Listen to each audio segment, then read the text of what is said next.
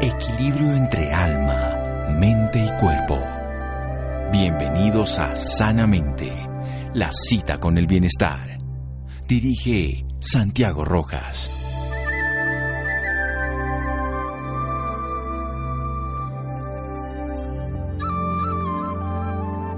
La mejor arma contra el estrés es nuestra habilidad para elegir un pensamiento sobre el otro. William James. Buenas noches, estamos en Sanamente de Caracol Radio. ¿Qué estrés? Es una palabra que se dice todo el tiempo. Antes teníamos miles de temas de estrés, ahora la pandemia se volvió un nuevo tema de estrés, que ahora llegan las vacunas, otro tema de estrés, que ahora pasa esto, aquello, que lo que sea. El estrés es una respuesta fisiológica, nos lo dio la vida para la supervivencia, pero lo usamos cuando no lo necesitamos y es como si aceleramos el carro neutro en clutch y parados en un, eh, dentro del garaje y nos envenenamos de lo que está produciendo el exhausto. Así nos pasa en el cuerpo. Así que vamos a hablar de estrategias basadas en experiencia y en una persona a la que yo quiero, admiro y nos acompaña en varias oportunidades para manejar de una manera didáctica y sencilla estrategias frente al estrés. Él es Luis Fernando Arenas, él es docente en formación y de formación también, forma y también está formándose porque todos estamos aprendiendo a enseñar y aprender. Ha desarrollado su labor académica e investigativa en diferentes claustros universitarios, donde podemos mencionar la Universidad Pedagógica, la Universidad Santo Tomás, la Libertador, la Escuela Superior de Artes de Bogotá y la Escuela Superior de Administración Pública y nos ha enseñado en otras oportunidades sobre el Tai Chi, el Tai Chi Chuan, el Chi Kung y sobre técnicas de respiración. Y quiero que combinemos todo esto para de una manera cotidiana afrontar el estrés. Luis Fernando Arenas, buenas noches y gracias por acompañarnos. Santiago, buenas noches y buenas noches a toda nuestra audiencia. Bueno, ¿cómo vemos este tema nacional y mundial del estrés y en una manera sucinta para después desarrollar después del corte una estrategia práctica? Lo fundamental es darnos cuenta que el estrés no es algo que debemos combatir, sino es algo que debemos aprender a manejar. En la medida en la cual aprendemos a utilizar las cosas a nuestro favor, nosotros obtenemos una ventaja. Pero si nosotros empezamos a generar conflicto con las cosas, perdemos energía, perdemos fuerza, perdemos tiempo, perdemos una cantidad de cosas tratando de pelear en contra de. Entonces no es ponernos en contra, sino encontrar la manera, que es otra cosa, de poder usar las situaciones a nuestro favor. Entonces, lo que debemos visualizar en estos momentos es que el estrés, como su nombre lo indica, es estrés. Podemos hacer ese juego de palabra. Y entonces, el estrés tendría que ver con el tiempo, con el gozo y con la sensación interior. Si nosotros podemos manejar tiempo, gozo y sensación interior, podremos encontrar una forma mucho más fácil de adaptarnos a la situación que estamos viviendo y estos procesos que digamos que nos ponen frente a la ansiedad y frente a otra cantidad de cosas.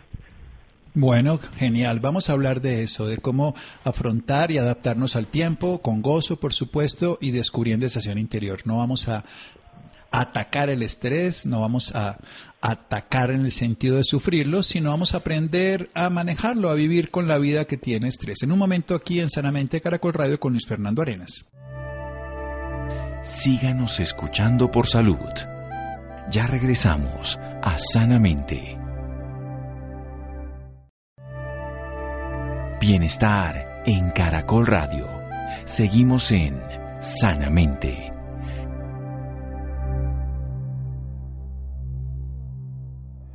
Seguimos en Sanamente de Caracol Radio. Luis Fernando Arenas es nuestro invitado de hoy, docente de en formación y yo digo así, también es formador de docentes, es un gran ilustrador de los principios profundos de la vida, de las técnicas orientales del Qigong y del Tai Chi Chuan y también nos enseña técnicas de respiraciones occidentales.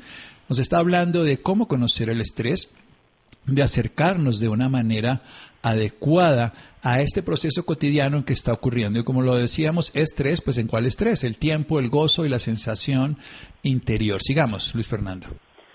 Bueno, entonces vamos a hablar un momento del tiempo. El tiempo está directamente relacionado con la velocidad. Entonces, algo que nosotros debemos hacer es darnos cuenta a qué velocidad estamos haciendo las cosas. Muchas veces ponemos una actividad después de otra, después de otra, después de otra, y corremos y no sabemos ni por qué estamos corriendo. Entonces, un primer principio que podemos trabajar de una manera muy sencilla frente a todo esto es puedo desacelerar, puedo sacar un poquitico el pie de ese acelerador y empezar a estar un poco más tranquilo. Por ejemplo, alguien me preguntaba qué sugerencia tenía con relación a las vacunas y le contestaba, pues lo primero es que en este momento, hoy, en febrero, no tenemos todavía la vacuna, en este momento, puede que en la semana entrante sí, pero en este momento no. Entonces no tiene sentido empezar a afanarme por algo que todavía no está sucediendo. Entonces lo primero es, para manejar el tiempo, debo disminuir la velocidad. Cualquier cosa que haga en la vida y que me permita disminuir la velocidad, hablar más pausado, respirar más profundo, de pronto cerrar los ojos con calma, tratar de modular eh, la voz, a ver si estoy atiborrándome de palabras o si estoy simple y sencillamente haciendo una respiración y expresando lo que siento con un solo aliento. Todas esas cosas nos ayudan a disminuir la velocidad, por ende aprovechamos mejor el tiempo y por ende la sensación de estrés disminuye. Perfecto, entonces vamos a darle sentido a cada uno de estos tiempos. De hecho, lo único que contamos, porque no contamos con los años pasados ni sabemos del futuro, sea la vacuna o sea cualquier cosa que vaya a ocurrir. Pero si bajamos la velocidad, aprovechamos lo que estamos viviendo. Muy bien, entonces, primero tiempo, vamos a bajar el acelerador a todo lo que nos está ocurriendo, vamos a darnos el tiempo de vivir el tiempo. Muy bien, sigamos al 2, al gozo, y después desarrollamos estrategias que usted nos puede enseñar. El gozo es bien interesante porque nosotros, a pesar, como dice el Dalai Lama, el propósito de la vida es que nosotros encontremos la felicidad, pero a veces se nos olvida y nosotros terminamos dedicando nuestra vida a lo que tenemos, a lo que hacemos y con situaciones como las que estamos afrontando como humanidad, desde luego se ve, digamos que cortado el proceso que veníamos teniendo. Entonces, la idea es que no veamos las cosas como un obstáculo, sino que empecemos a divertirnos con lo que estamos viviendo, que empecemos a darnos cuenta que puedo gozarme el estar en la casa y que en cierta medida puede ser hasta chistoso tener que estar pendiente de la olla de almuerzo, de si el niño está en su clase virtual y si estoy atendiendo a la reunión. Eso si lo vemos desde afuera puede ser una situación incluso cómica, que es lo que los orientales en algún momento denominaron como la gran carcajada. La gran carcajada significa que uno puede tomar distancia de lo que está viviendo y al verlo como un espectador, uno puede en ese momento empezar a disfrutar todo, cada situación de la vida. Siempre, al momento de levantarnos, por ejemplo, nosotros tenemos cosas para disfrutar. Puedo disfrutar que tengo un día más de vida. O si me acuesto, puedo disfrutar que me estoy acostando. O si estoy hablando con alguien, puedo disfrutar que estoy hablando con alguien. Entonces, la sintonía es cómo puedo hacerme este momento más agradable en la existencia sin importar las condiciones externas, el momento en el que estamos, cómo puedo hacerlo más agradable para sentir gozo. Gozo no necesariamente significa que tenemos que estar con sonrisa de azafata todo el tiempo, sino gozo es disfrutando cada segundo, disfrutando cada uno de los actos que nosotros estamos viviendo, sintiéndonos plenos. Entonces, ¿qué puedo hacer para sentirme pleno en cada uno de los actos a los que me está llevando esta situación actual y eso nos va a ayudar muchísimo como un factor reductor del estrés. Muy bien, entonces esto de la gran carcajada, sí, si uno se acuerda de las cosas más difíciles de su vida cuando la embarró en el no sé qué, que hizo lo que sí sé cuándo. Después es el tema de risa con todos los compañeros. De hecho, cuando uno se reúne con los compañeros de universidad, del colegio, ¿de qué se acuerda? De todas las embarradas y todas las cosas donde uno las sufrió y luego se ríe de eso si ha sido capaz de hacer una buena valoración de sí mismo, porque reírse de uno mismo es un acto de salud. En este caso, esa gran carcajada es tomar distancia de lo que ahora nos agobia en el presente, ya no como recuerdo, sino como experiencia instantánea, y verse en lo ridículo que puede estar funcionando uno frente a eso, tomárselo con esa naturalidad que le permite reírse de sí mismo, al mismo tiempo de cómo hacer que cualquier momento de la vida sea un momento disfrutable. Y pasemos a esa sensación interna. La sensación interna tiene que ver con un punto supremamente trascendente y profundo que olvidamos casi todo el tiempo, y es que sufrimos más por lo que nos imaginamos que por lo que estamos viviendo. Entonces, nosotros normalmente generamos una carga adicional que llamamos una carga de estrés por andar imaginando cosas, haciendo películas y en esas películas nos volvemos el productor, el actor, nos volvemos el ingeniero de luces y hacemos todo un montaje y terminamos con una sensación muchas veces horrible por cosas que no han sucedido. Nos dejamos a veces llevar por la inercia del sistema y empezamos a preocuparnos por la situación de las UCIs, porque si hay ventiladores, si no hay ventiladores, y resulta que eso en este momento no me está sucediendo. Entonces, si no me está sucediendo, puedo cambiar la película y puedo irme a qué sí me está sucediendo, cuál es la sensación que tengo. Y hay una sensación que casi siempre olvidamos y es fundamental, y es la sensación del corazón nosotros podemos sentir nuestro corazón y nuestro corazón nos va a llevar a una profunda sensación de paz. Entonces, la sensación se le llama sensación interior porque casi siempre estamos ubicados en el afuera. Esas películas las proyectamos hacia afuera y terminamos sufriendo por lo que nos imaginamos, pero cuando vamos a sentir la maravilla de lo que está viviendo nuestro cuerpo, tenemos toda la opción de poder disfrutarnos cada respiración, de poder disfrutarnos cada abrir y cerrar los párpados, cada cosa que estamos escuchando, de disfrutar, disfrutar este cuerpo que nos ha sido dado para vivir la vida. Entonces, en un momento de presente, nuestra sensación interior nos da una presencia consciente y eso nos reduce el estrés. Sí, esto me parece fundamental. Nosotros estamos sufriendo lo que no existe permanentemente, estamos preocupados y no ocupados. Pero quiero que hagamos un énfasis, va a hacer un pequeño corte, porque quiero que me desarrolle esa sensación del corazón. Porque sí, estamos es no sintiéndonos a nosotros, sino viviendo en un mundo mental, un drama personal, llamémoslo de esa manera, de cosas que, si bien es cierto, pueden ocurrir, generalmente no ocurren. Y si ocurren, de la misma manera como la pensamos, pues sufrimos dos veces, cuando las anticipamos y cuando ocurrieron. Entonces, por lo menos nos podemos evitar. Y la otra cosa, mi querido Luis Fernando, es que nosotros somos muy buenos para crear películas mentales, pero solo tenemos un problema es que jamás vivimos de ellas y nos sufrimos por ellas, mientras que los, las personas que son creativas en el cine sí las crean, nos hacen sufrir a los demás, pero ellos viven de eso. En cambio, nosotros nos hacemos sufrir a nosotros y no vivimos de eso. Así que si vamos a hacer películas maravillosas de estrés, de temor, volvámoslas en Hollywood una obra artística, cinematográfica y no un caos en nuestra mente en este presente. Hacemos un pequeño corte y quiero que me hable después de ese sentir del corazón que me parece bellísimo. Seguimos en Sanamente. Síganos escuchando por salud. Ya regresamos a Sanamente. Bienestar en Caracol Radio. Seguimos en Sanamente.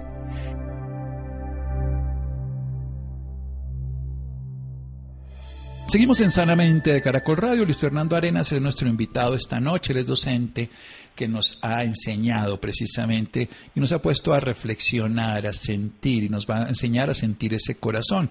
Nos ha hablado de que ese tiempo moderno presente que tenemos lo podemos aprovechar de una manera consciente. Si no lo podemos aprovechar es porque estamos demasiado acelerados, preocupados por lo que pasó, anticipando lo que no existe.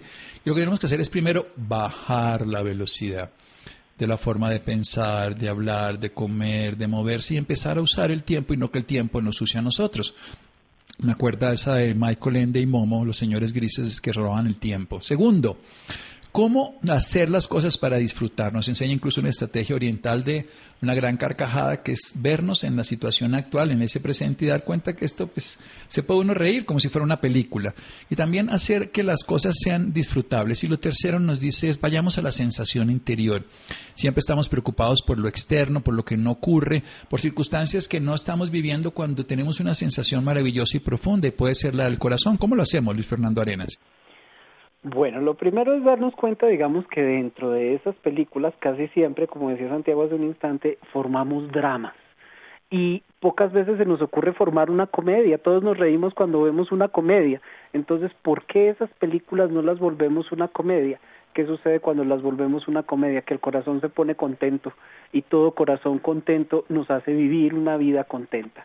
Entonces, para profundizarnos en la sensación interior, ya puntualizando y yéndonos hacia el corazón como tal, lo primero es en el terreno de la materia, el corazón siempre nos da presencia. El corazón tiene una condición y es que él no puede generar su movimiento ni antes ni después. Él nos marca a nosotros una presencia constante y esa presencia nos lleva a conquistar la alegría, a conquistar el fluir, a conquistar el sentir. Entonces podemos hacer algo muy sencillo y es poner nuestra mano a la altura del plexo cardíaco, a la altura del pecho y empezar sencillamente a sentir nuestro corazón, a escuchar esa que es la primera melodía y la última melodía que nosotros vamos a escuchar a lo largo de nuestra existencia, la melodía del corazón. Entonces sentirla, poder ponernos una mano, poder darnos cuenta que ese corazón todo el tiempo nos está hablando y ahí tenemos desde la perspectiva de la materia un espacio que nos permite darnos cuenta de algo, la sensación del presente, la sensación de que el corazón siempre está fluyendo, siempre está sintiendo y siempre nos está transmitiendo algo, nos está transmitiendo la vida. Por ende, el corazón siempre nos va a dar la vida. Eso en el territorio de la materia. Cuando nosotros nos vamos un poquitico más adentro, a lo que podríamos llamar el territorio de la energía, entonces lo que podemos hacer es empezar a visualizar cómo nuestro corazón genera una onda, genera un campo y ese campo se expande y qué bonito que nosotros pudiéramos entrar en algo que se llama la estrategia del contacto. Pero el tacto ya no lo vamos a tener a partir de la piel, sino el tacto lo vamos a tener desde nuestro corazón. Y vamos a darnos cuenta como cada cosa que hagamos en la vida, si hablo con alguien, cómo hablo con tacto, si como, como, como con tacto, si duermo, cómo duermo con tacto, si estoy eh, escuchando el dolor de alguien o compartiendo una vivencia con alguien, ¿cómo lo puedo hacer?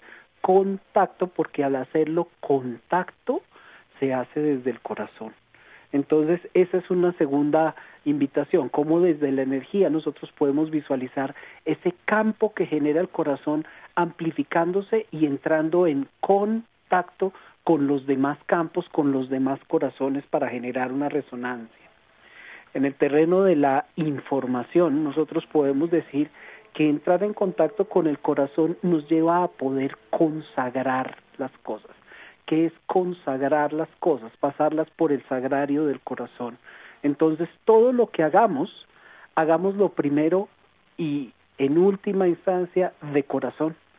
Si lo hacemos de corazón, va a estar bien hecho. Entonces, eh, si vamos a tomar la decisión de qué hago, si me, me pongo o no me pongo, de si estoy a favor o estoy en contra, pongamos la mano, como nos decían los abuelos, en el corazón y tomemos la decisión de todo corazón. Acompañemos a quien vayamos a acompañar de todo corazón. Hagamos esa caricia, esa mirada, esa carta, ese compartir, esa labor de trabajo de todo corazón, porque en el momento en que nosotros pasamos las cosas por el corazón, nos consagramos, le imprimimos el ritmo, le imprimimos la vida que nos permite a nosotros mantener esa presencia en lo físico, esa gratitud en lo físico, pero al mismo tiempo ese, esa expansión de un campo que nos permite contactarnos a nivel energético y nos da la información de estarnos consagrando. Finalmente, digamos que si nosotros logramos entrar en presencia, con un gratitud, con consagración en todo lo que hacemos, pues lo que vamos a obtener es coherencia en nuestros actos. Y al obtener coherencia en nuestros actos, lo que eso de una u otra forma nos dice es que nosotros estamos logrando un nivel de comunicación interna y que nuestra personalidad se está integrando con lo que vinimos a hacer con sencillamente disfrutar más allá de cualquier circunstancia que se nos esté presentando. Por eso no enfrentamos, sino afrontamos. Cuando nuestro corazón es coherente, nosotros podemos afrontar las situaciones sin necesidad de generarnos un conflicto, las afrontamos. Bueno, excelente reflexión. Empecemos desde sentir nuestro corazón a nivel biológico, descubrir que late, cómo nos vamos conociendo. Además, conocer el cuerpo es algo esencial, habitamos ese cuerpo todo el tiempo. Todas las técnicas que hemos hablado en otra oportunidad también nos hacían referencia al pulmón, cómo conocer nuestra respiración, cómo atenderla. Pero no solamente quedarnos en esa sensación física, sino trascender ese nivel que es invisible para los ojos, pero que es evidente para la ciencia. Como es todo, la tecnología se comunica por Bluetooth, por Wi-Fi, por inalámbrico, pues nosotros también tenemos una forma de comunicación por corrientes inalámbricas en nuestro, en nuestro cuerpo, campos de conciencia. Y es empezar a habitar ese espacio de la conciencia donde nosotros existimos y lo podemos modificar. Juntemos la respiración, precisamente juntemos esa conciencia de la respiración con esa conciencia del corazón para hacer ya un ejercicio completo. Hay una cosa buenísima y es que podemos recordar, cuando hablamos de disminuir la velocidad, debemos lo primero que nos contacta y hay una relación directa entre la velocidad a la cual respiro y el ritmo cardíaco. Entonces, una de las circunstancias que más nos va a ayudar es voy a disminuir la velocidad de la respiración. Casi siempre cuando estamos angustiados, cuando estamos ansiosos, nuestra respiración va a cambiar y nos vamos a acelerar. Entonces, la primera invitación es ponemos la mano en nuestro corazón, y al poner nuestra mano a la altura del corazón, sintiendo en la medida de lo posible su palpitar, vamos a jugar un poquitico con la velocidad, vamos a empezar a disminuir la velocidad de la respiración hasta poder hacer la respiración sencillamente lenta, rítmica, pausada, respirar ojalá como lo hacen los bebés, que cada respiración de un bebé uno la siente profunda y llena todos los espacios donde el bebé se encuentra. Entonces vamos a respirar lo más despacio que podamos, lo más lento, a suavizar y a tranquilizar la respiración. Cuando hacemos eso, vamos a notar un cambio en el ritmo cardíaco inmediatamente, inmediatamente. Y la sensación de estrés va a disminuir enormemente y seguramente vamos a tomar mejores decisiones porque desde luego bajo un nivel de agitación y bajo un nivel de una incoherencia en cuanto a la respiración y al latido cardíaco, nuestras decisiones no van a ser las más acertadas. Pero si nosotros entramos en un ritmo de pausa, podemos tener una decisión supremamente acertada porque, como nos decían, el corazón nos va a dar la respuesta. Entonces, manejar la velocidad en la respiración sería la primera invitación. Hagamos el ejercicio de respirar lento. Algo que podemos hacer es tomar un minuto y vamos a contar cuántas respiraciones hacemos en un minuto, en 30 segundos. Y luego al siguiente minuto, a los siguientes 30 segundos voy a tratar de disminuir el número de respiraciones. Si la primera oportunidad dice 56 respiraciones, ahora voy a tratar de hacer 50, voy a tratar de hacer 40. Voy a disminuir la velocidad de la respiración y eso va a tener una incidencia en el ritmo cardíaco.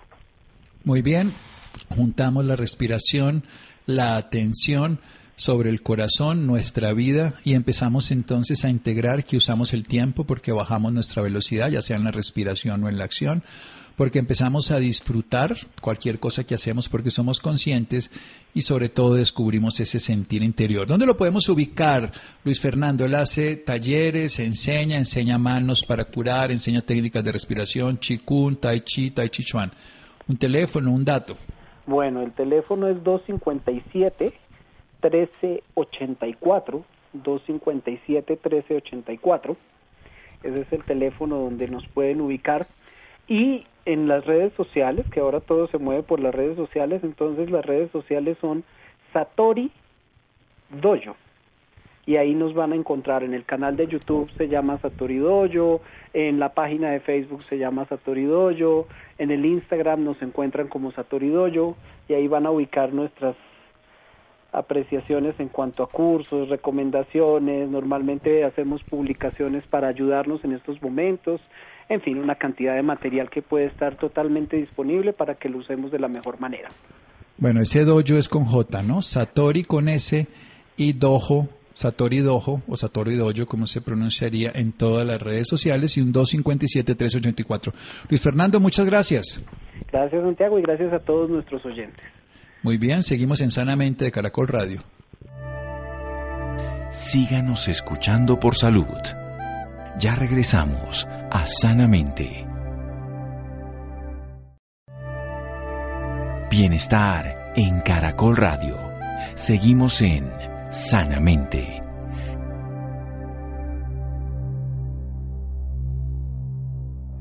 Seguimos en Sanamente de Caracol Radio. Vamos a hablar sobre las tecnologías emergentes que son la clave para mejorar la atención de pacientes cardiovasculares en todo el mundo. Querida Laura. Muy buenas noches Santiago para usted y para todas las personas que nos están escuchando en este momento. Claro que sí Santiago, un diálogo constructivo con diferentes métodos prácticos puede ayudar a que los pacientes de él logren un equilibrio mental entre la enfermedad y su vida cotidiana en época de confinamiento. Este tema es realmente importante y por esta razón nos acompaña en la noche de hoy la doctora Viviana Parra Izquierdo. Ella es médica reumatóloga, experta en gastroenterología y endoscopia digestiva. Es actualmente fundadora y presidenta de la Fundación de Enfermedad Inflamatoria intestinal colombiana desde hace dos años. Doctora Viviana, muy buenas noches y bienvenida sanamente de Caracol Radio. Muy buenas noches, muchísimas gracias por la invitación y por permitirnos poder eh, difundir un poco el mensaje y concientización sobre esta patología. Doctora, por empezar, háblenos un poco sobre ella. ¿De qué se trata?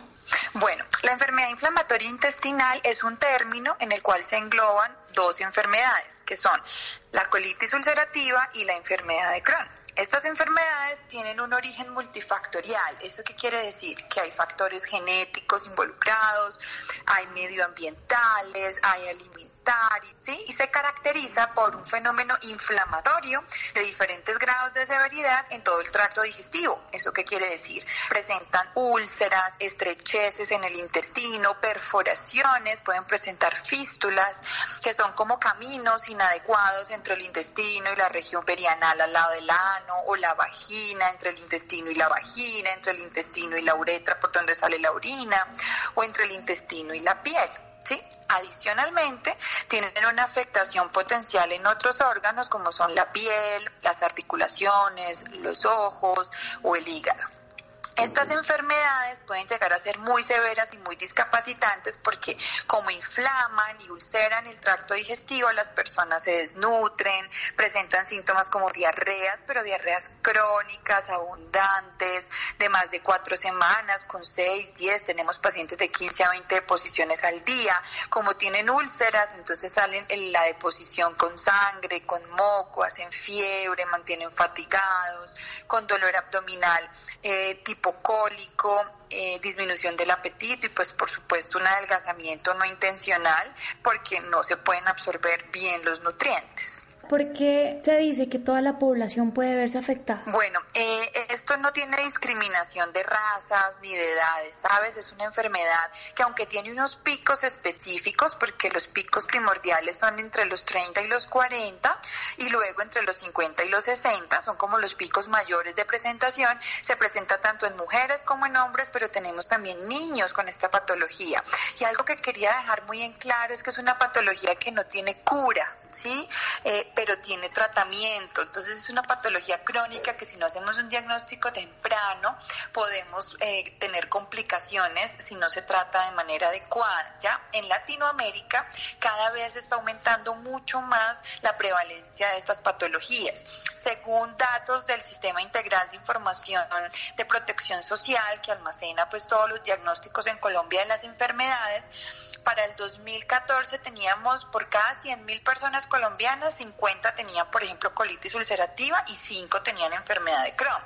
Y ya para el 2016 teníamos 17 pacientes con enfermedad de Crohn por 100.000 habitantes y 113 pacientes por 100.000 habitantes de colitis ulcerativa. Entonces, cualquier persona puede desarrollarlo, sea cualquier tipo de raza, cada vez en nuestros países aumentando más la prevalencia, entonces, por tanto, hay que hacer una concientización a todos aquellos que sufran de esos síntomas que ya mencioné, de que idealmente consulten a su gastroenterólogo quería hablarles un poco de la causa, porque eh, los pacientes siempre preguntan, pero ¿por qué me dio a mí esto? ¿Sí? No es culpa del paciente, no es porque hayan hecho algo malo o hayan tenido algo específico que les haya generado puntualmente la enfermedad. Eh, por lo general en estas enfermedades autoinmunes en las cuales el sistema inmunológico, que es el que nos defiende, se equivoca y comienza a reconocer nuestras propias proteínas, nuestros propios tejidos, en este caso el tracto digestivo, como extraño. Entonces comienza a atacarnos, nuestras propias defensas nos atacan. Entonces por eso utilizamos medicamentos que bajan un poco las defensas para poder modular toda esa respuesta inflamatoria que está tan, tan, tan alborotada en el cuerpo y que nos deje de atacar nuestro sistema digestivo y así controlar los síntomas. Pero hasta ahora no tenemos una medicación que cure la enfermedad. Y por ejemplo, ¿qué síntomas deben tener en cuenta, ya que usted dice que esta enfermedad tiene que detectarse a tiempo? Bueno, esto es muy importante porque hay muchos pacientes que andan por ahí con síndrome de intestino irritable que siempre les dicen, ah, es que tiene síndrome de intestino irritable y realmente es una enfermedad inflamatoria intestinal. Son pacientes que hacen diarreas, pero no son diarreas como la de cuando me tomo algo y me cae mal y me dio una diarreita, no, son diarreas crónicas, son pacientes que llevan más de cuatro semanas, que hacen más de seis veces al día, eh, que tienen dolor anal y urgencia para defecar, que tienen que ir y quedan con ganas eh, y siempre permanecen con esa urgencia porque depende del compromiso intestinal, hacemos los síntomas. En el caso de la colitis, tenemos compromiso de recto, colon sigmoide, izquierdo, transverso, derecho. Entonces depende del tipo de compromiso, asimismo voy a hacer diarrea con sangre o puede hacer diarrea sin sangre o puede ser diarrea solo con moco. Dado que está inflamado, imagínense en un intestino lleno de llagas y de úlceras, pues es un intestino que duele, entonces en unos dolores abdominales bien importantes, tipo cólico, retorcijón, cuando tienen enfermedad de Crohn y desarrollan estenosis, eso quiere decir estrecheces porque de tanta inflamación se estrecha el intestino, entonces el popo al, tratar de pasar duele, hacen unos dolores tipo cólicos como de características obstructivas, sí, porque hay una luz intestinal que está disminuida por esa inflamación, sí, hacen picos febriles viven cansados, están anémicos, porque claro, todo ese intestino inflamado comienza a salir sangre y no siempre se ve en la deposición, a veces son sangres microscópicas, pero poco a poco van anemizando al paciente y disminuyen mucho de peso. También, entonces, además de la diarrea, el dolor, la sangre, el moco en la deposición, la fatiga, si usted tiene dolores articulares asociados a estos síntomas, que se le inflaman las coyunturas, que tiene pérdida de la visión aguda o ojo rojo doloroso, eh, o alteraciones a nivel de la piel, como psoriasis o lesiones ulceradas, lesiones diferentes eh, que usted diga, ¿por qué me salen estas lesiones como si fueran morados y yo no me he aporreado o unas ulceraciones sin ninguna causa, sin ningún trauma? Son patologías que se asocian a la enfermedad inflamatoria intestinal, entonces usted debería idealmente consultar con un gastroenterólogo o un coloproctólogo. También quisiera saber si existe algún síntoma relacionado con lo que presenta un paciente con COVID.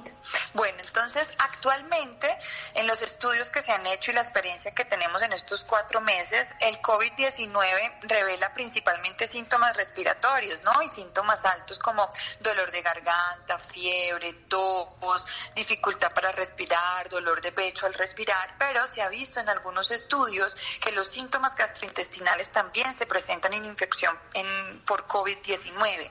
Hasta el 39.6% de los pacientes han documentado algún síntoma gastrointestinal, dentro de los que están náuseas, la diarrea, vómito. Entonces se ha visto que si usted, usted puede incluso debutar con síntomas gastrointestinales y luego hace los síntomas respiratorios. Entonces esto se hace un poco difícil en estos pacientes con enfermedad inflamatoria. Pero ¿qué pasa?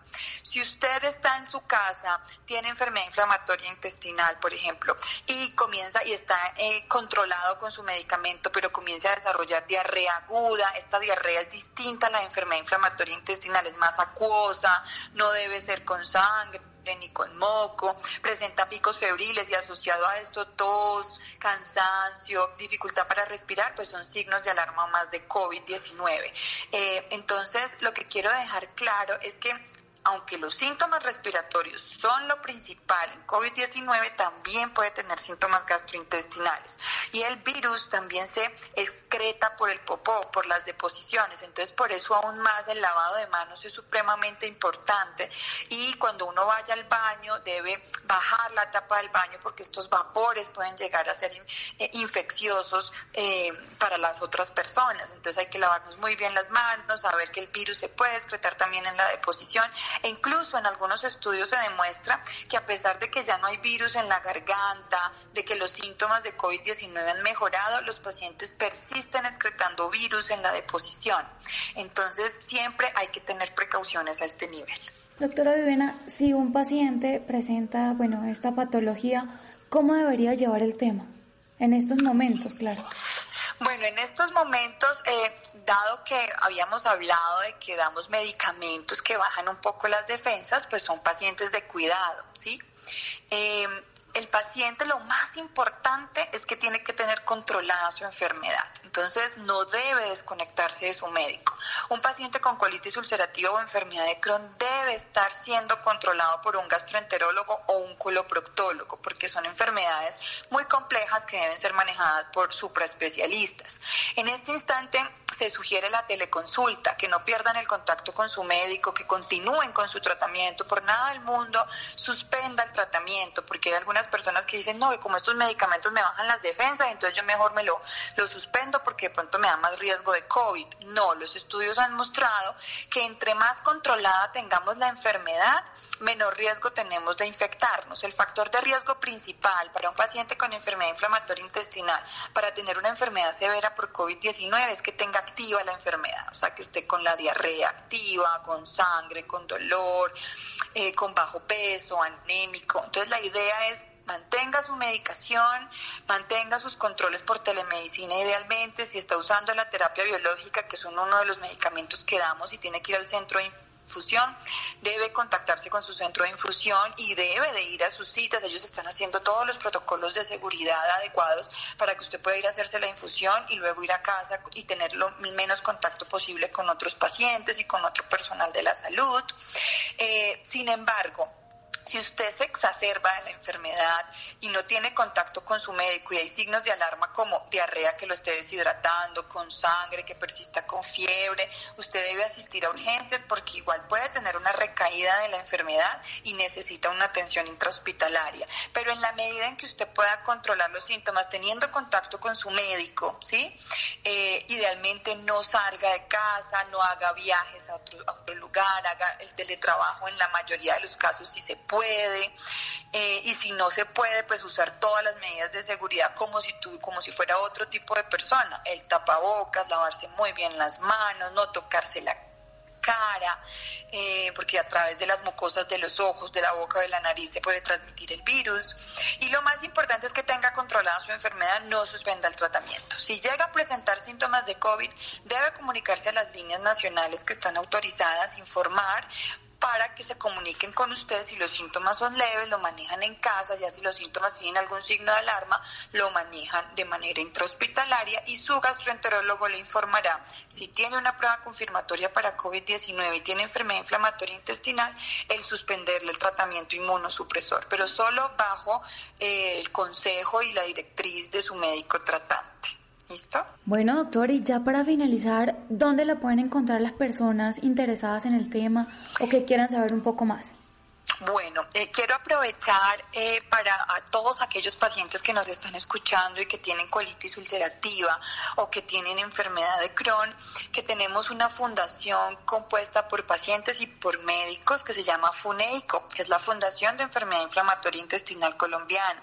Es una fundación que se creó el año pasado, tiene como objetivo dar a conocer la enfermedad inflamatoria intestinal, brindar ayuda a las personas que reciben el diagnóstico de colitis y de enfermedad de Crohn en búsqueda de soluciones para un tratamiento integral, brindando asistencia a los pacientes y a sus familias, como al cuerpo médico y a las instituciones de salud interesadas en la detección de esta enfermedad, aumentando la concientización, ¿sí? Les ayudamos mucho en la parte administrativa de trámites administrativos con sus medicamentos, damos mucha educación, tenemos todo un programa educativo para todos estos pacientes y para sus familias. Nosotros tenemos una página que es www.funeico con doble i También nos encuentran en redes sociales, en Instagram, Twitter y en Facebook como arroba Funeico. Tenemos un teléfono que es el 318-794-2560 es el teléfono de la fundación. Si usted tiene un amigo, un conocido, si usted es paciente, comuníquese con nosotros que lo podemos ayudar. En el caso mío, yo soy reumatóloga y también soy gastroenteróloga. Tengo una formación en enfermedad inflamatoria intestinal y yo tengo teleconsulta como consulta presencial también en la clínica Palermo. Mi número es 350-543-8587 y me pueden encontrar también en en mi página web, doctora, tal cual como, como se escribe, doctoravivianaparra.com, www.doctoravivianaparra.com o en Instagram o en Facebook como dra.viviana.parra.izquierdo. Allí también da, doy consejos sobre enfermedad inflamatoria intestinal y sobre diferentes patologías gastrointestinales y reumatológicas. Muy bien, doctora, muchísimas gracias por esta valiosa información y por acompañarnos esta noche en Sanamente de Caracol Radio. Ok, muchísimas gracias a ustedes por permitirnos dar un mensaje y concientizar sobre esta enfermedad. No olviden que existe Funeico y que los podemos ayudar. Bueno, gracias a Laura, a Adrián, Fernanda, Jessy Rodríguez, Ricardo Bedoya, Freddy e Iván. Quédense con una voz en el camino con Ley Martín. Caracol piensa en ti. Buenas noches.